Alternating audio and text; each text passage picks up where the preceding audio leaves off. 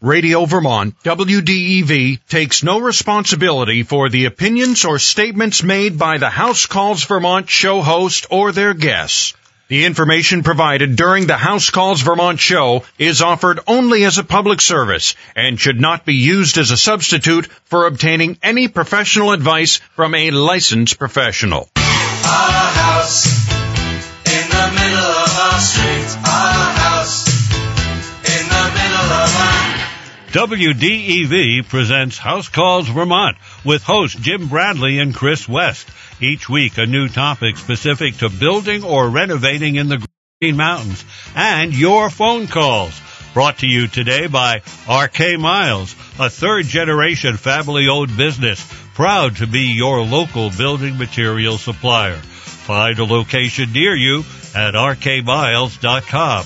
By Polli Construction, for over 30 years, known for anything construction, big or small jobs, one call does it all. P-O-L-L-I construction.com. Ken Libby of the Stowe Area Realty Group at Keller Williams Stowe, your trusted advisor. 802-793-2002. By Curtis Lumber with two locations in Vermont, Williston and Burlington. Request a quote for your next project online at curtislumber.com. By Sticks and Stuff and Swanton Lumber with locations in St. Albans, Enosburg, Swanton, Derby, and Middlesex.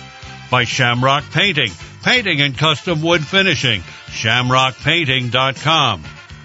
By Wythe Windows, high performance passive house windows and doors, online at wythewindows.com. And by Matt Clark's Northern Basement Systems for all things basementy. NorthernNEFoundations.com. Your participation today is encouraged. Call the listener line with questions at 802-244-1777 or 877-291-8255. Now, House Calls Vermont with Jim and Chris. Good afternoon, everyone. This is Chris West. I'm here with my colleague and friend Jim Bradley. Good afternoon, everybody. Glad to have you here. And we will start out just by saying, uh, what a snowstorm. Fantastic, beautiful, super cold. Uh, Jim and I were just talking about it was 50 degrees, uh, last week in the beginning of the week and in the, by the end of the week we're back down to zero degrees. Those are some 50 degree temperature swing within a week. And, and what does that do to a house? I mean, if you, if you want to know, if you were like a, a building scientist and you were going to put your house through some paces, to see what would fail, these are the paces, right? These are exactly the type of tests they Exactly. do. Um, in Germany, at the Fraunhofer Institute uh, in Darmstadt, uh, they built like a whole neighborhood of houses with different wall assemblies and the same indoor conditions, and they've been studying what these assemblies do for the past 30 years. And, and, and that's what's changed. You know, some people will ask us often is, okay, you're recommending this now, but back in the 80s they told us this, back in the 70s they told us this, and then keep going back. But this was an institute where they actually built the models, tried the new products, took the set tests and sampling and got the data, and then realized what works and what doesn't, and what you need to do properly. And of course, the only downside to doing it in Darmstadt, Germany is that the climate in Darmstadt, Germany is basically Seattle, right? So you'll have a zero degree day once every 30 years. So, but, um, but the general principles of moisture moving because of change in vapor drive, right? The higher vapor outside than inside, the, the, uh, the changes in how materials work when they're put together in a certain order under different, different conditions. They've been studying that in the field, as has one of our favorite building science scientist, Joe Lstiburek, who calls himself a forensic building scientist, right? Sure. He, he um, is involved in the building of neighborhoods and then goes back after five and ten years and starts taking some of the houses apart to see how those assemblies operate. And, and that is where this, this all comes from, right? We can have the physics of it, we can write down uh, equations, but if we're not actually out in the field testing these things and going back and, and seeing how these certain yeah, assemblies or, or, or build-ups in your house uh, operate through time, then we're just, you know, navel gazing. And that's not the point. We want to have good information. And as Jim said, we've only been doing this type of study on houses for the past 30 years or so. Before that, it was just kind of like, whatever. Uh, oil was 25 cents a gallon. And, um, so what if our house was 18 air changes per hour? You know, uh, basically, you know, open doors and windows in the middle of the winter. As long as they were still standing and we could keep ourselves relatively warm, that was good. And that's not where we're at anymore. We're, we're in a different place. Oil is uh, not 25 cents a gallon to the customer, right? We're talking about at that time that was 25 cents to the customer a gallon. It was, Yes. you know, uh, 25 cents a barrel, I guess, or considering the, the price increases that, that, um, some oil companies are throwing out there. So, um, Today we have an interesting show. We've got two guests coming on. We've got um, Dave Hanachek. Ha- Dave Hanachek is um, a, a California entrepreneur who made a product called Can Cover It, which is a uh, a device that was created for make doing quick attic air sealing. We'll talk a little bit about more that before uh, he comes on and while he's on. And then later in the show, we're going to have uh, Gabriel Erd Cohen, who is, or Erd Cohen, we'll, we'll get the pronunciation when he gets on, uh, who uh, uh, works with uh, We uh, Clean Heat Pumps, which is a, a service we've talked about before. We just wanted to have him come on, tell us what the service is about, tell us about what it costs, and the importance of keeping your indoor uh, heat pump head uh, clean for good indoor air quality. You know, one thing that's uh, this year has done is it's it's basically uh, highlighted, exacerbated a lot of these issues, building science issues within homes, because we've had such a roller coaster of temperatures. It wasn't a slow ramp up to cold temperatures that stayed consistent and then slowly warmed up again. So what we've been having, and there's been so many calls lately where people have had condensation and mold on their ceilings and their walls where they hadn't before. We did an audit a couple weeks back, about three, four weeks ago, on a customer who actually had ice coming right down on their porch. Oh boy. Yeah, but it was like in the crux of an L of the uh, the the building, and icicle was coming. Icicles were coming down through the light on the porch, which they say usually blows the, the uh, bulb.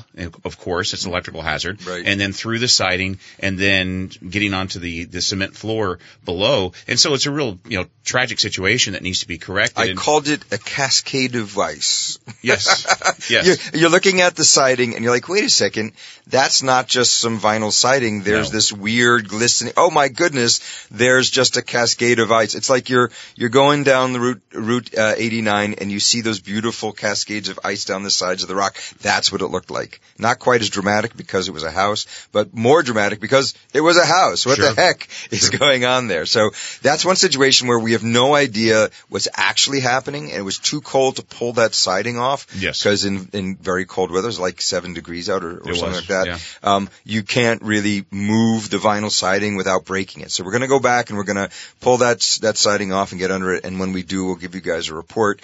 But wow, what a fascinating thing to see. But other people, you know, when they're just saying that oh, I've got these tea stain marks now on my ceiling and I've never had that before. Why this year?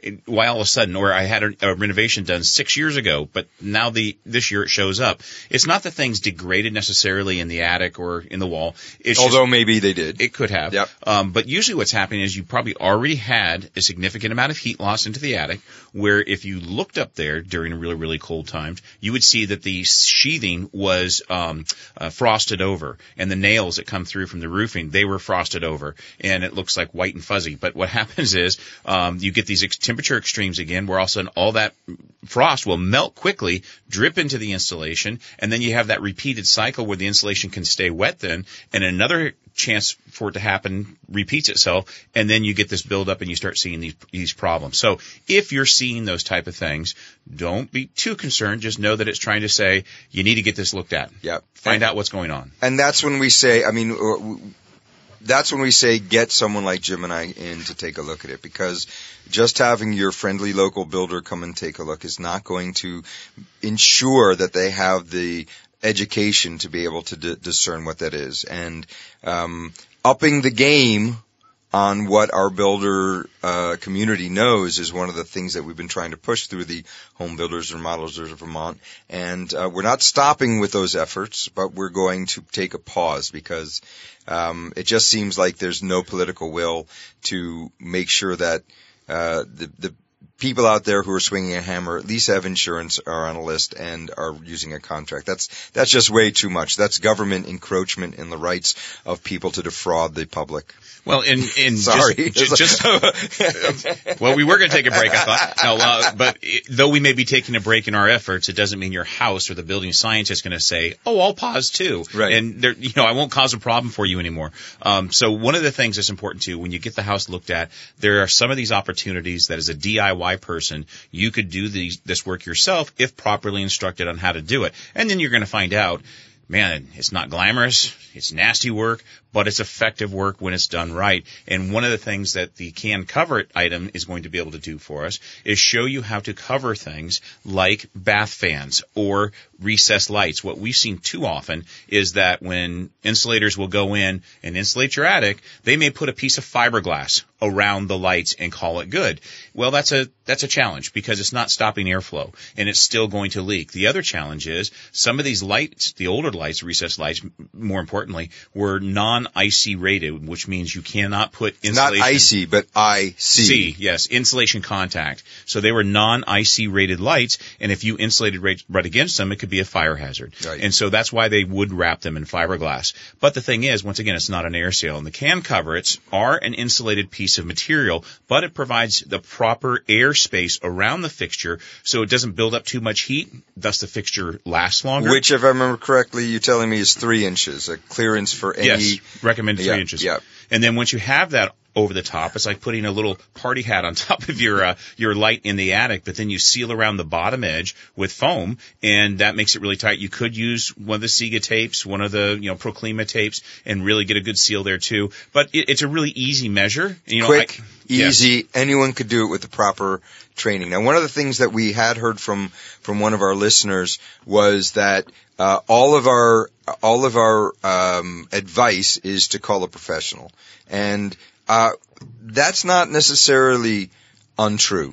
Uh, and the reason I'm saying that is because if you, as a homeowner, decide that you're going to do some air sealing or change the assembly by putting rigid on the outside of the house or any of those things, there are ways to do it where you could put time and effort into it and get no benefit or even make things worse. Or, or I had a customer call me the other day. Just yesterday, I talked to him, and he wanted to get some of the energy credit from Efficiency Vermont. And I just started asking him about his assembly, and he spray foamed the whole deck of the roof, and that means he in direct contact with the backside of the sheeting. He he put this foam insulation. And I said, "Did you put a breathing channel in, a ventilation channel?"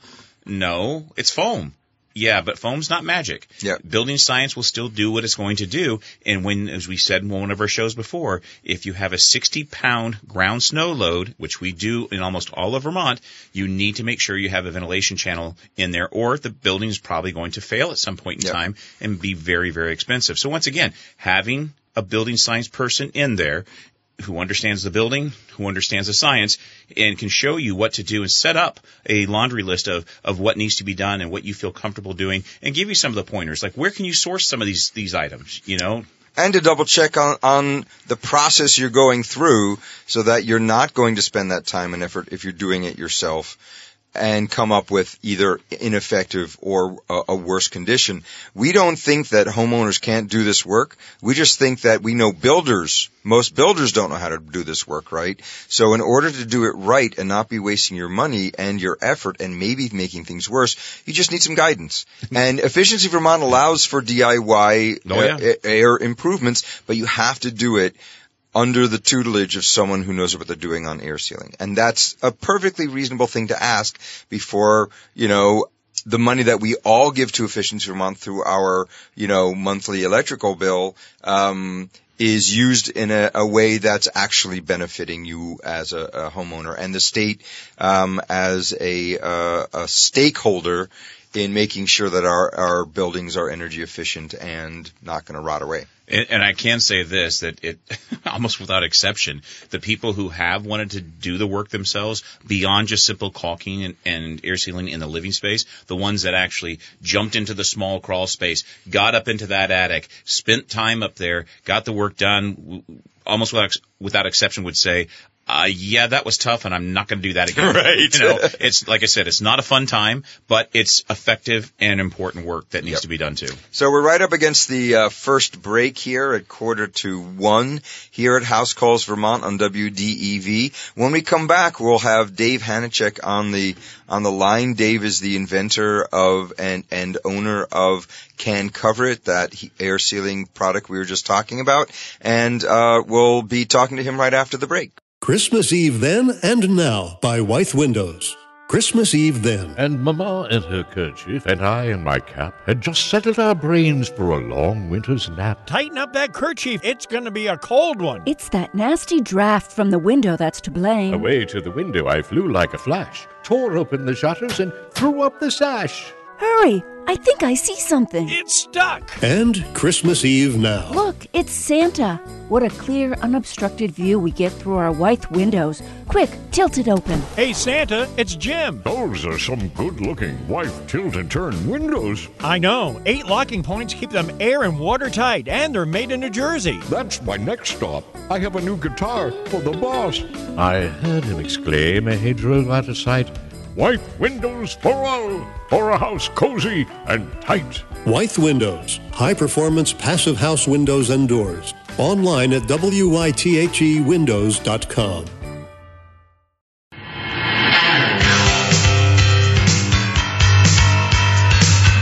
Welcome back. This is Chris West from House Calls Vermont. I'm here with my friend and colleague Jim Bradley. Hey, everybody. Good And um, we are here today, uh, and we have Dave Hanachek on the line. Dave is the uh, inventor, owner, and uh, promoter of uh, Can Cover It. But first of all, I just want to throw out that that uh, that call-in number eight zero two two four four one seven seven seven. Please call in if you have a comment or question. Hey, Dave, how's it going? Well, very good. I, I'm laughing. The professionalism here is beyond me, but uh, I'll do the best I can, guys. Um, I, I appreciate it. So uh, I'll introduce you, Dave. This is Jim Bradley. Hey, Dave. Hey, And Jim. uh, they, uh, Jim is uh, um, is the one who turned me on to your product initially. Um, Well, so thanks, Jim. yeah, absolutely. Well, you know, a little bit, little bit of candor here, Dave. I started in the air sealing part of things, and I was trying to use things back in the day, and at one time we even spray foamed over some of these fixtures, and then was told later not a good thing, of course. um, and then tried to use sheetrock and got limited results, or blue board or pink board insulation. Just a lot of work putting that together. Then we used the um, Roxul. Uh, Caps. caps Yeah. over the top, but you still had to foam over those because those weren't airtight. And then one day I saw the can cover it. So I think I bought them through EFI out of Boston and loved them ever since because it's so easy to use these. And that's all we use anymore, basically. yeah, So I love you, but you know the, you're going to laugh at this. So I I was profiled years ago for product development, and this one started. This so annoyed me. Uh, this started 10 years ago when someone challenged me to solve the non-icy can light problem.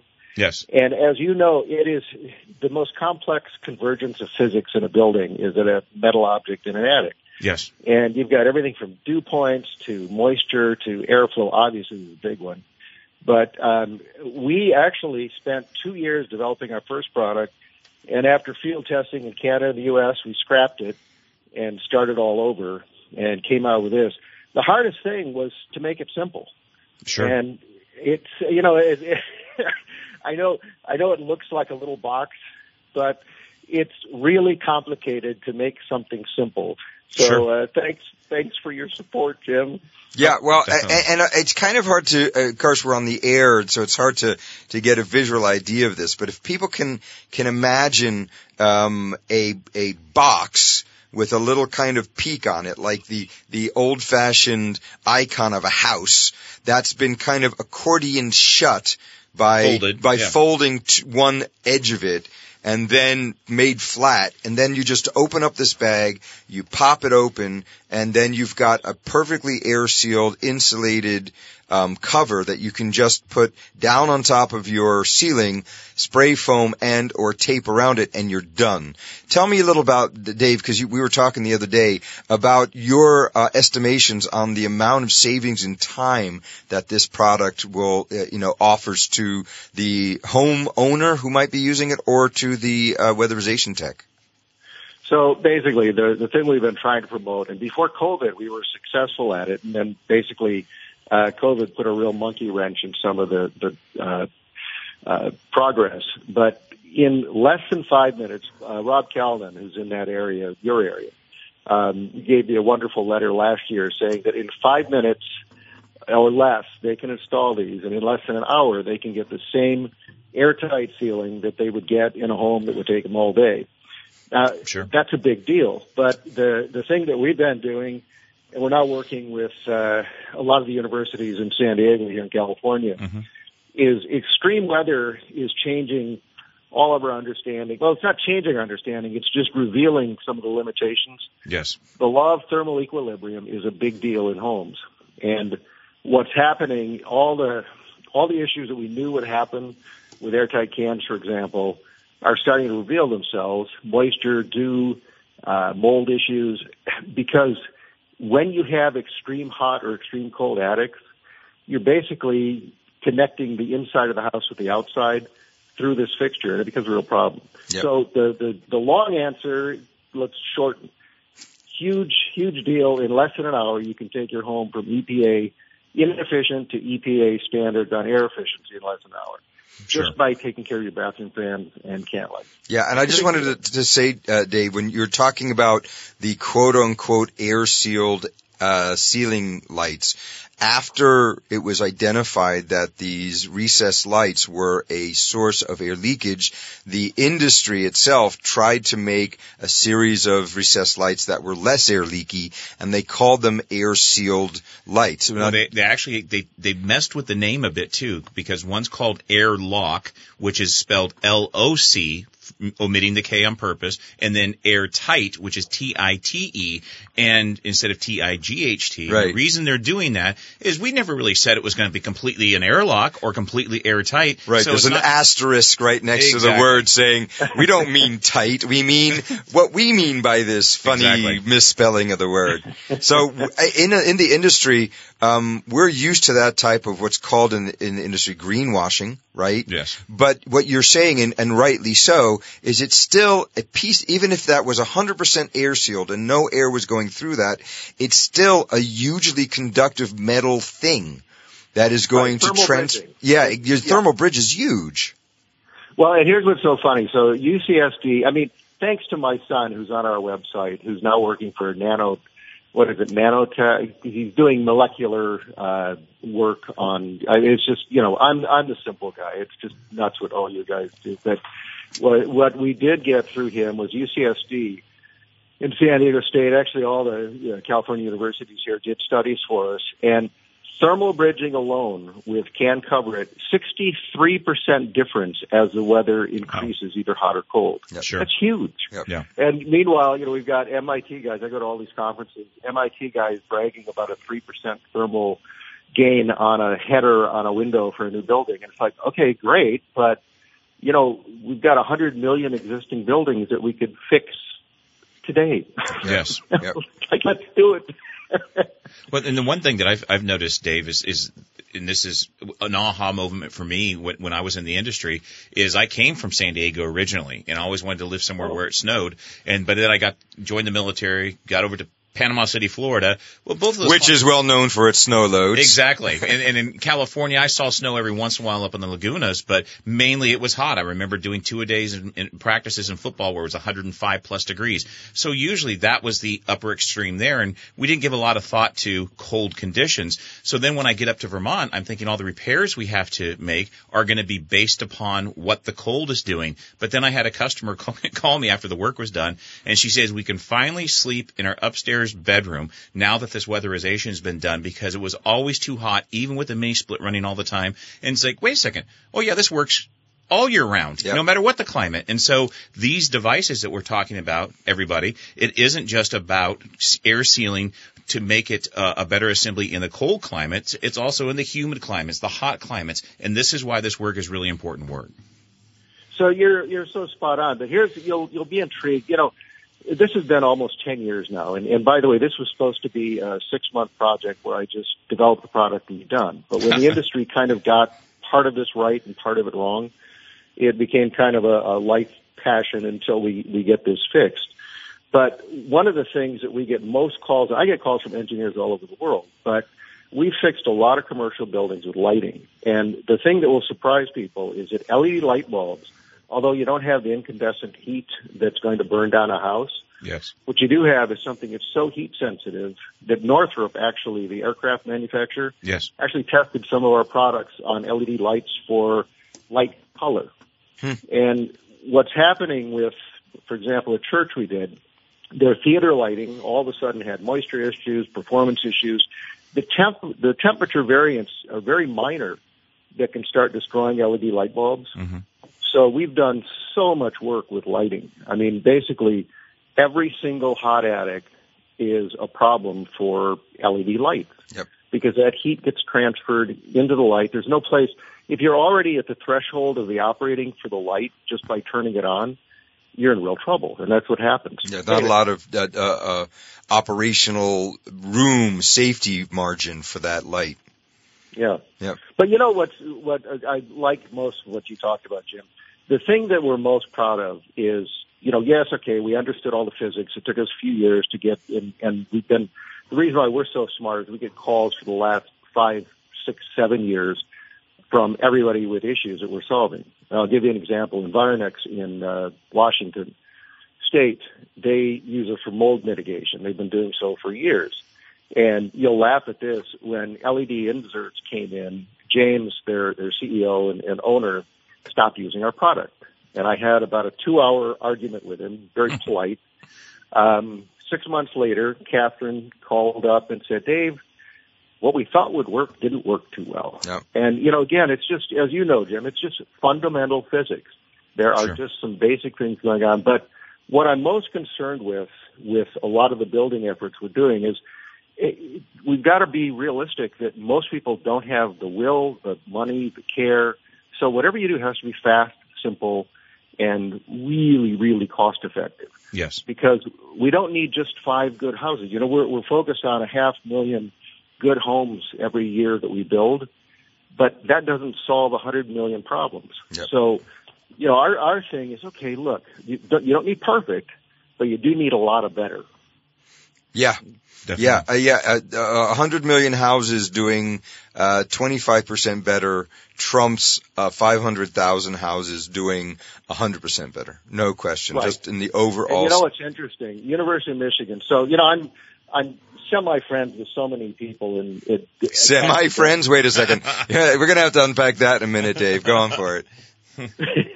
well, the University of Michigan, my old school, in fact, um, did a study back in 2020 that heating and cooling homes basically amounts for, at that time it was 20%. By the time they finished report, it was about 21% of our nation's carbon emissions just, just with heating and cooling existing 95 million homes. Yep.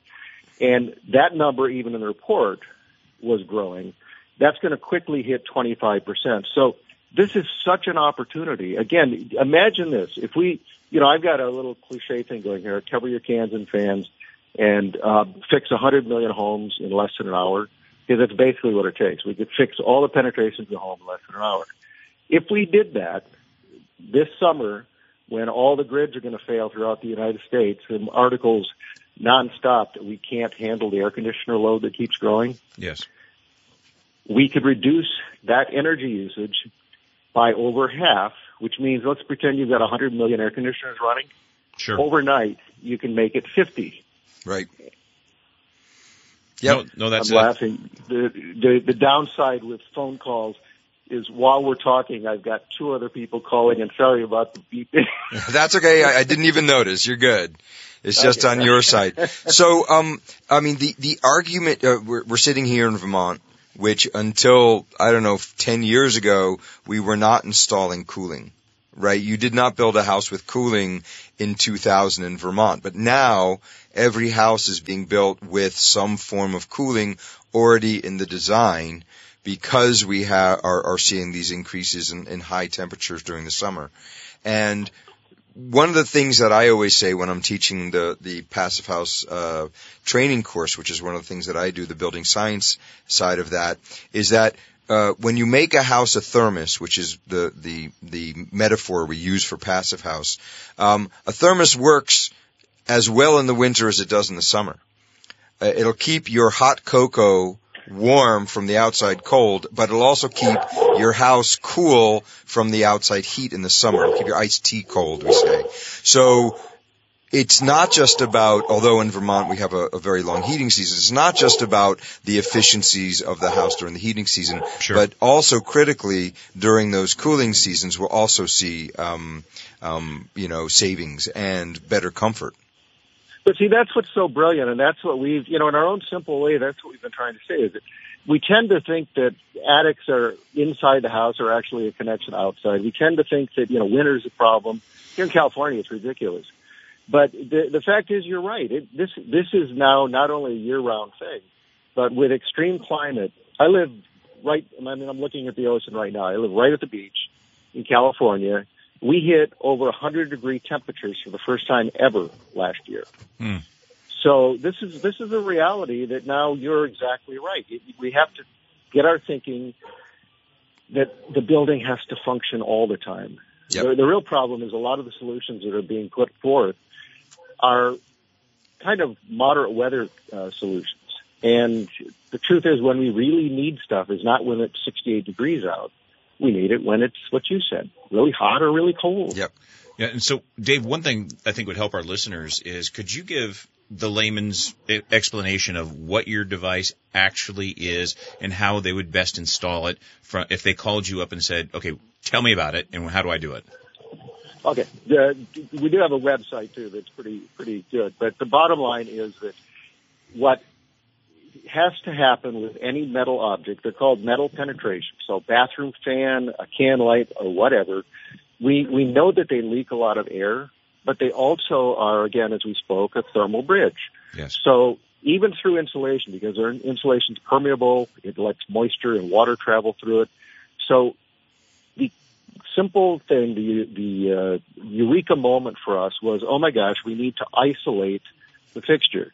And then doing that's really a challenge because you've got very limited space and you've got all sorts of problems, whether it's wires or pipes or poor framing. And that clearance, that three inch clearance that, that we need from electrical devices is Jim Well, and again, that's that's a bogus number, but Oh. the fact is that you do need some clearance. The the reason why a lot of these numbers came out, and this goes way back to the history of of uh, the safety with the fire with incandescent bulbs. Sure. But the three inch is not as critical as you do need some. But the real critical part is the size of the air chamber for diffusion. So what we did with our product, and I'll give you a quick uh, rundown of we uh, we've done a lot of stuff for engineers, really sophisticated clients. Not too long ago, we did a church where they pushed our universal through. We've got a video on it through the lid side because they couldn't get access, and put them in. And we've engineered the actual diffusion chamber. Again, three inches is is okay, but it's actually what volume of air do you have in there as a diffusion chamber, and you have to connect the inside air with the can and our product, and the outside air is basically isolated. So in this case, they were very successful at getting, I don't know, 60 of these or so, whatever, put in. And, um, and then the, uh, the engineers, but bottom line is somebody installed six of them and cut them all apart and made them smaller. Yes. And it was a perfect example of, gosh, it does matter that you have a diffusion chamber because I had a call back and they said, hey, this isn't your fault, but we need six more. Ah, to replace the ones they cut down. Yeah. So bottom line is our product is if you're a homeowner, you crawl in your attic. Like we had one engineer that worked for a phone company. He was an engineer that developed phones. Never done anything in his house. He called me up. I walked him through it. He said the hardest part was finding his ladder. He crawled in, popped open the, the unit, made cuts with the scissors or you can use a utility knife for the wires, put it in place, and then you can either use caulk or foam. Don't don't use tape; it's too hard to work with. Caulk or foam is the best. Professionals love foam, and he got them done literally in five minutes apiece. Hmm. So that was the whole goal of this. And our first product that we scrapped was too complicated to install. Yep. And the other thing, back to your question, which is so perfect, is installers really vary in talent up and a lot of the companies are using guys that are fairly trained, highly trained or not trained. So all of the product, the the the success and the the reliability has to be in the product. So bottom line is that whether you're a DIY first timer or a pro, you get the same results. That's the, that's the goal. Yeah, absolutely. Did that eventually answer your your question? Oh, definitely. Yeah, yeah. Definitely. and, and and also, the, here's the important thing: is the the cost and where to buy. So we, I know I have gotten them out of EFI, which they do have offices. And I I know that I ordered some directly from your company, and that's a possibility. Yep. But Yeah, But the- I know Amazon. best. Now, I'll tell you what happened with COVID. You're gonna you're gonna uh, cry for me now. So just prior to COVID, I was finally pushing our Cover Your Cans and Fans program with everything from press pest control companies, and we were selling. Um, we've lost 90% of our sales. Wow. We were selling as many as three pallets, four pallets a month to contractors that were just leading with this and saying, look, you know, in an hour we can come in and make your home efficient. Right. And then, as I told them, the nice thing is that yeah, that that's great. They take care of that home, but then a month later they'd say, "You're not going to believe this." And I go, "The people called you back, and now they want a new air conditioner because the efficiency has inspired them to do something else." Nice. So, it's a great business model. But what happened with our distributors? All our major distributors used to sell truckloads of product. All pretty much went out of business. Hmm. The industry consolidated. And now the biggest challenge, as I'm looking out at all the cargo ships on the ocean in front of my house, um, shipping has become a real, real nightmare for everybody in, in every business. I mean, Yes. the cost of more than quadrupled. So what we're doing now is we're rethinking. We've we pretty much our distribution network pretty much got decimated. The companies we used to work with got consolidated. Service partners, a couple others now own pretty much everything. Yep. So, as corny as this sounds, we've been really happy selling direct now, and what it's given us is more insight into, well, like I wouldn't have met Chris otherwise.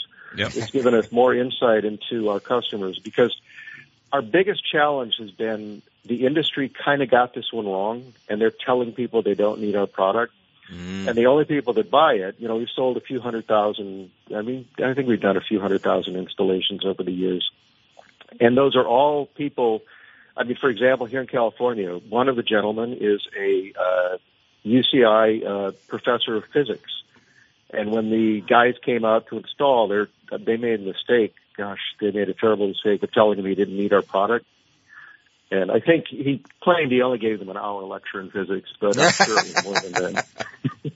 Nice. So anyway, um, yeah, I mean, hopefully, I, our goal now is to regroup from COVID and see if we can get some distribution going. But in the meantime, we've got a free shipping thing going. We'll try to sell direct, and um, and yeah, I mean, I I just I, I'm panicked because I'm watching our carbon emissions just increase last year. Yep. And all the things we're doing are doing nothing but shifting more emissions to homes Yep.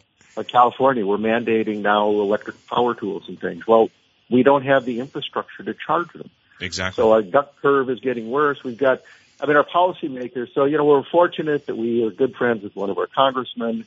Uh, we're working with universities, but, um, you guys are actually the ultimate.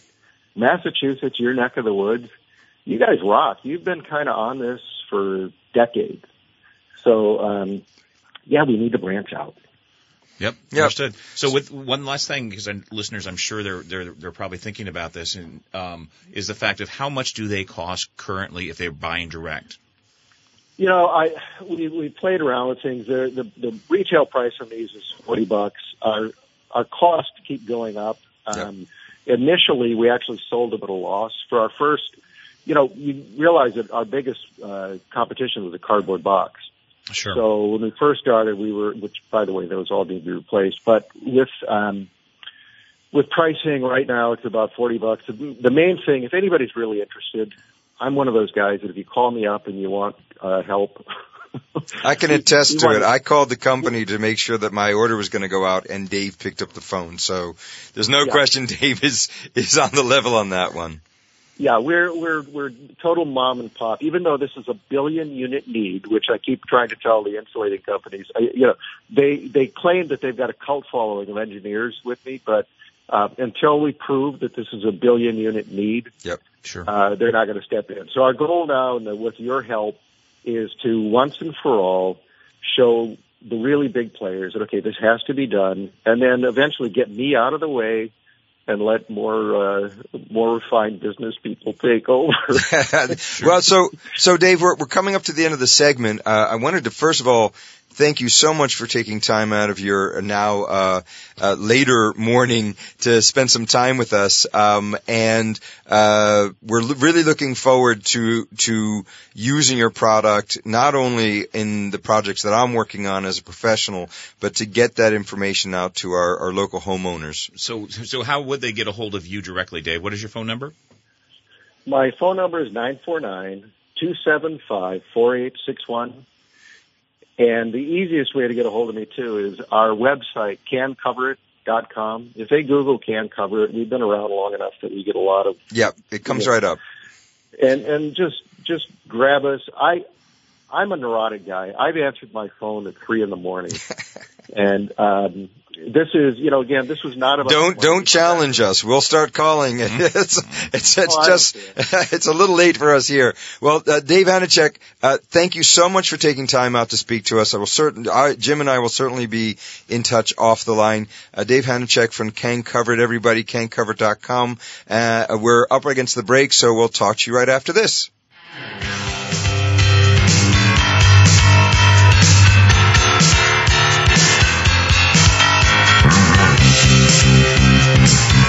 Hey everybody, it's Chris West from House Calls Vermont. I'm here with my friend and colleague Jim Bradley. Hello again, everybody. And uh, that was a great segment. I mean, Dave is, is such an energetic and and uh, well spoken spokesperson for for air sealing. What a great product. Um, and another great product. I mean, earlier this year, I have two heat pumps in my house, and um, we've spoken about cleaning the filters, right? And about how the manufacturer actually says you should clean those filters that are on the inside. You just pop the top up of the, the wall wart and you pull them out and you wash them off and put it back in. And that's just part of it because those filters are only pulling out so much of the dust. Every and and basically those wall warts are taking indoor air and blowing that air over a bunch of fins. It's called a fan coil and blowing that air back uh, into your room. Now it's been heated or cooled depending on what you're asking the heat pump to do.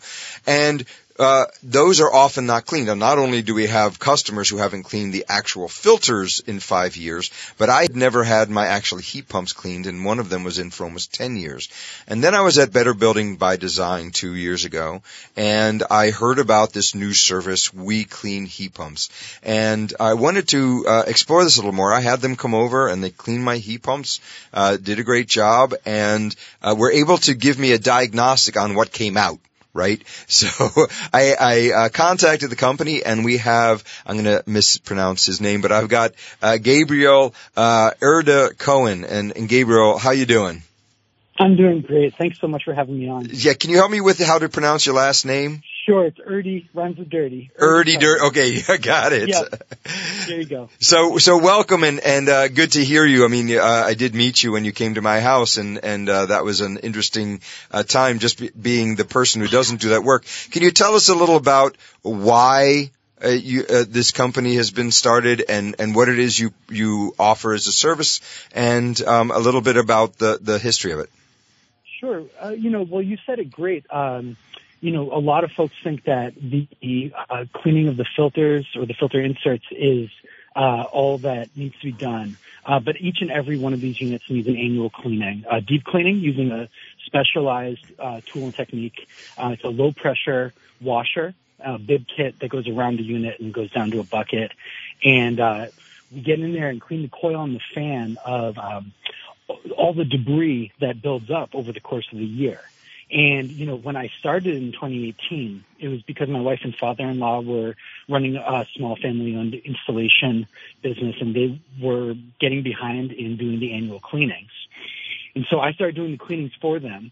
Um, word got around and before you know it, uh, you know, a couple dozen cleanings as a side business turned into uh, thousands of cleanings throughout the state and growing into the region because a lot of installers don't have uh, the time or interest in doing those annual cleanings. Yep.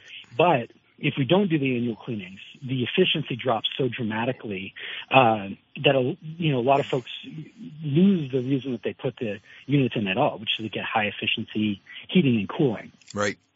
The interesting thing is that uh, originally it was just about efficiency for me, but then as I started pulling the stuff out, uh, of the unit. And you can attest, um, you know, you saw the before and after from your own unit. Um, we've got tons of photos on the website of the before and after. We see every day just a huge amount of material that uh, dramatically affects indoor air quality. And uh, so what was originally mostly about efficiency and making sure the unit doesn't break down, uh, because the weight of the of the debris will actually uh, cause damage to the unit over time. Um, eventually they'll break down and, and have to be replaced. Uh, actually, it turns out that most of our customers um, call us because of indoor air quality issues, and we come and do the cleanings, and it uh, it solves that issue for a lot of folks. I mean, these units are, uh, you know, for all intents and purposes, air filters. Yep.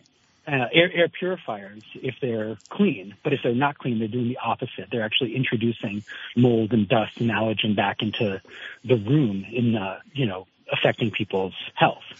Uh, Gabriel, one question that I have, and maybe you can help a little bit of a clarification because you might be surprised. People have these units in, but we're calling them heat pumps, but they're also mini splits. They're also some people don't even know what these are. And does this mean my unit needs to be clean? It, you know, so if a little bit of an understanding there for for people who might be listening. Um, but the sure. biggest thing that we have seen also is that like an ERV or an HRV, heat recovery ventilator um, energy recovery ventilator or these units that are the newer type of things on the market. Yep. People get these in their homes, maybe from new construction, whatever, and they just are not on a maintenance schedule and they don't do anything with it until it breaks. And or until someone gets sick and someone says, "Hey, sure, maybe it's that." Exactly. So the whole maintenance yeah. schedule. So explaining that, but also the maintenance schedule that you might recommend and how somebody can get started on that. And and if you could uh, also, Gabriel, just talk about what it costs so people would know sure. about that too. Sure. Well, you know, the, the, the, the, easiest answer is that it costs approximately $99 per head. Um, it takes us about 45 minutes or so to an hour per head, and that's once a year, is the uh, annual schedule that we recommend. Uh, now, some units, when we get there, uh, turn out that they only need them every two years, and we'll let our customers know if that's the case, but it is very rare. Uh, almost, I would say 90 plus percent of the time, an annual cleaning will do it. And then on on occasion, there's units that need more than once a year, um, especially if they're in commercial spaces, highly trafficked, if there's smoking or vaping or a lot of cooking with grease happening um, right near the unit. Uh, sometimes we'll recommend more than once a year cleaning. Right. Um, the answer to the question of what to call them is pretty funny. In, in fact, uh, they're just called different things, and I don't think it's even geographical or regional, as far as I can tell. Some people call them mini splits. Some people call them heat pumps. A lot of people call them that air conditioner that I got. You know, a lot of folks, you know. Uh, uh, call them different things. And so we actually had a tough time deciding what to name our business and how to describe what we do. Sure. Just for that reason. Yep. Uh, what we end up doing is just kind of fluctuating, and sometimes we call it mini splits, and sometimes we call it heat pumps. Um, the tools and techniques that we use, we can essentially use on anything with a coil and a fan. Sure. That's uh, that's the broad answer, but we like to focus on mini splits because there's so many that are going in, and they have to be cleaned, and they're not getting cleaned. Yep. Um, the I'm not sure if that answered all of the yeah, no, no. Uh, my my question was so the the hundred dollar fee or the ninety nine dollar fee is for cleaning the indoor head, right? Or or outdoor, so Uh, per per head. It's a- essentially. Okay, so if I if I had so uh, that Now- includes the outside compressor when you say per head. Nope, it's going to be ninety nine dollars for the interior, ninety nine dollars Yeah. for the exterior. Yeah. And Okay. sometimes you'll have one exterior with one, two, three interior heads. Exactly, exactly. Um, the the variable refrigerant flows. It. Yeah, we tried to simplify it and make it affordable. Um, now I can't make any promises, um, and the data is hard to come by because there's so many variables. But my estimation is that, uh, according to the Department of Energy, there's a 10 to 30 percent increase in efficiency after the annual cleaning that we provide. Sure. And that's just that's just about all the data that I can find. If anyone has any more, please reach out to me because I'm I'm curious and I'm I'm I've been searching. But uh, I imagine that uh, that affects your energy bill so directly that uh, it, there must be some kind of impact uh, that's you know that comes right off of your electric bill. Um, And it's always very hard to put any kind of, of quantification on indoor health quality and how that can affect our health. So I, one of the things that shocked me a bit when, after you were done at my house is you were like, well, that downstairs he, head was, was just dirty, but the upstairs head had some, had some mold in it. I was like, Oh, that's interesting. I wasn't ex- expecting that. So, um, I'm, uh, I'm very glad that you came and were able to do that, that cleaning for me. How can people get in touch with you? Well, the easiest way is to just hop on our website. Um, you can book directly through the website. Um, we're also always available by phone. You can find our phone number on the website as well. It's wecleanheatpumps.com. Um, and you can Google us and just give us a call if you have any questions. Um, but we, uh, we, we tried to make it easy for, for folks to book. And we're throughout the state, uh, all the abutting counties in New Hampshire, Massachusetts, um, upstate New York, and we have some satellite uh, cleanings that are happening out in Martha's Vineyard, New York City. So, you know, we have technicians all over the place ready to go. Now, Ga- Gabriel, um, one one question I would have: Did you do? Have you done any studies yet on the unit that has been regularly maintained versus one that's not, as far as the the potential lifespan improvement of the unit or the premature failure? Sure. So, you know, where there is uh, heat pumps more regularly uh, in warmer climates, um, they regularly last for decades. Um, and the technology is new in cold climates, so we can't exactly extrapolate, but, uh, you know, I'm a simple heat pump cleaner. I, I'm not an engineer. I- the I humble heat pump to- cleaner.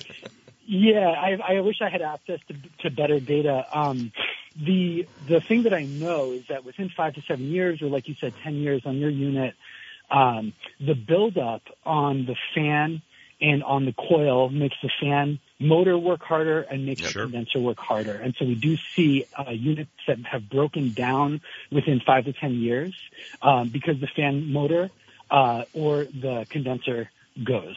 Okay. And at that point, uh, it's a ref- you know you have to pull the whole unit. The out. whole unit, you need to replace it. The the upside, I will say. First of all, uh, Gabriel, uh, we're, we're at the end of the segment, so thank you so much for calling in, everybody. Uh, Gabriel, um, Erdy, Erdy. Cohen, there you go. Thank you so much There for you go. joining us. And and uh, if you have a heat pump and the heat pump needs to be cleaned, then give them a call at We Clean Heat Pumps. I'm a big fan, and uh, we have to keep these maintenance things up on our to-do list for these these uh, new units we're putting into our houses because otherwise we may be asking for uh, or inviting in issues that we weren't expecting. Absolutely. And one of the benefits of working with us is that we'll keep uh, we'll keep on top of it. We'll make sure that you get that annual cleaning, and we'll call you and schedule every year. So you can take it off your list and let us handle it. Great. Wonderful. Thanks. You have a good rest of your Okay. weekend, Gabriel. Thanks so much, you guys. Bye bye. We have uh, a call from Rich in Starksboro. Rich, how you doing? Well, pretty good. You should have kept Gabriel on there a little bit longer because uh, I wanted him to hear all this. Um, I hope he's listening. Oh, I'm sure he Um, is, and if not, I'm I'm sure I'll get him a copy of, of the of the uh, the stream. How can we help Yeah. you today? Well, I I, um, I learned about uh, we clean heat pumps from an, another network of Vermont radio stations, which I will not mention. And uh, I called them up, and they asked me how did I find out, and I mentioned this other network of Vermont radio stations, and and uh, then um, I you know asked them to come to my house and clean clean my heat pump, and they they did. They we set the date and everything and the time and and so forth, and um, they did a beautiful job. They um, you wouldn't believe the stuff that came out. We run the thing air conditioning all the almost all summer, and that really builds up a lot. Tends to build up a lot more. Uh, I don't know what um, mildew. I don't know whatever you call it, black stuff Sure. and uh, it, it the water just was you know and it works a whole lot better and I think it's well worth it. I recommend it to everybody, and and uh, I hope if if uh, Gabriel is listening, he will consider the WDEV Radio Vermont network of stations, I, which I did suggest to him that he advertise on the real network of Vermont radio stations. There you go. A, a more loyal listener, I don't think we have here at WDEV. Thank you so much, Rich. And um, you, I just want to make sure you did get the uh, the indoor air quality monitor, right? Yeah, I've got it, and I've been studying the manual, and I'm getting ready to crank it up and and get it going. So Okay. I hope you're not in a big hurry. Are you okay with that? Or- Well, you start today and and uh, try to get it back to us within uh, like ten days, and then we can get it out to someone else. So that would be great. okay, that's good. Thanks for the deadline. That helps me. Okay, good. Well, you have a good rest of your day. Take care. You too. Bye bye. Well, there we have it. We're uh, getting to the end of another episode here of uh, House Calls Vermont. Um, just want to remind people we are still in the middle of winter, or uh, getting to the end of winter, but we're uh, we're still uh, doing the indoor air quality uh, survey that we're do we're, we're, we said we were going to do last year, but because of various things we're unable to do. So there are three units out in the field right now. I'm going to be sending another unit out tomorrow uh and uh by on the the second to last show which is the, I think the last show is the 25th of March uh so the weekend before that the 19th or so we'll be having our uh reveal of the results from that uh, survey. So uh make sure you listen to that next week um we have uh Darren Macri from Wythe Windows Wythe Windows, Wythe yes. Windows now Darren is a is a colleague of ours, and we I have um, installed his his product in some of the new builds that I've done. Chris has as well, and we plan to put them in the tiny house as well. But we really are in favor of this type of window. In fact, I just spoke at a uh, webinar on Thursday with Efficiency Vermont and um, about windows and when to replace, when not to. And I said if you're going to replace and you can go in the direction of a triple pane assembly instead of a dual pane. It's going to be that much better. You're not going to have the condensation issues and everything else. But Darren has a company in New Jersey. It's domestic, so you don't have to pay the shipping costs from across the ocean. Um, and they're very excellent quality windows. We would definitely recommend them to anybody. But he'll be on to answer your questions about his product, about a triple pane window versus dual pane, and the European styling of the tilt and turn. So um, definitely, we hope you can join us next week. Uh, they also call. do doors. Uh, Yes, they also do glazed doors. Um, and um, uh, we'll also be uh, picking Darren's brain about the window industry in America and how Yes. Companies like his are pushing companies like Pella and Marvin to start having triple glazed options at, instead an, of at an affordable price. well, yes, that's the, that's another t- point altogether. Yes. Um, well, thank you everyone for joining us here on House Calls Vermont. If you have questions for us, please send us an email at housecallsvt at gmail.com. Um, you can check out our uh, YouTube channel, uh, which is youtube slash dot com slash c slash House Calls Vermont, or just do a search on YouTube for House Calls Vermont. Watch some of our instructional videos, the um, edit, uh, uh, the energy audit uh, eavesdropping that we have. So if you're interested in finding out what happens during an audit, and uh, until next week, this is Chris West. And I'm Jim Bradley. Have, a great, week.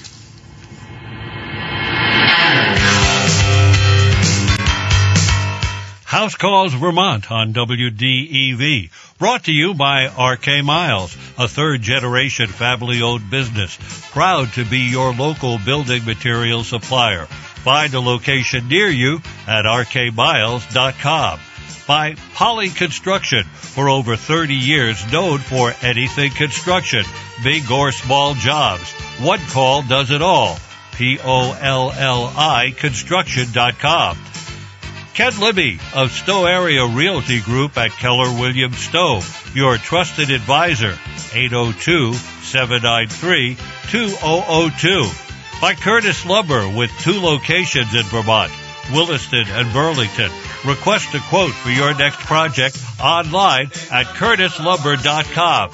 By Sticks and Stuff at Swanton Lumber with locations in St. Albans, Enosburg, Swanton, Derby, and Middlesex and by Shamrock Painting, painting and custom wood finishing, shamrockpainting.com. By Wythe Windows, high performance passive house windows and doors, online at wythewindows.com. And by Matt Clark's Northern Basement Systems, for all things basementy.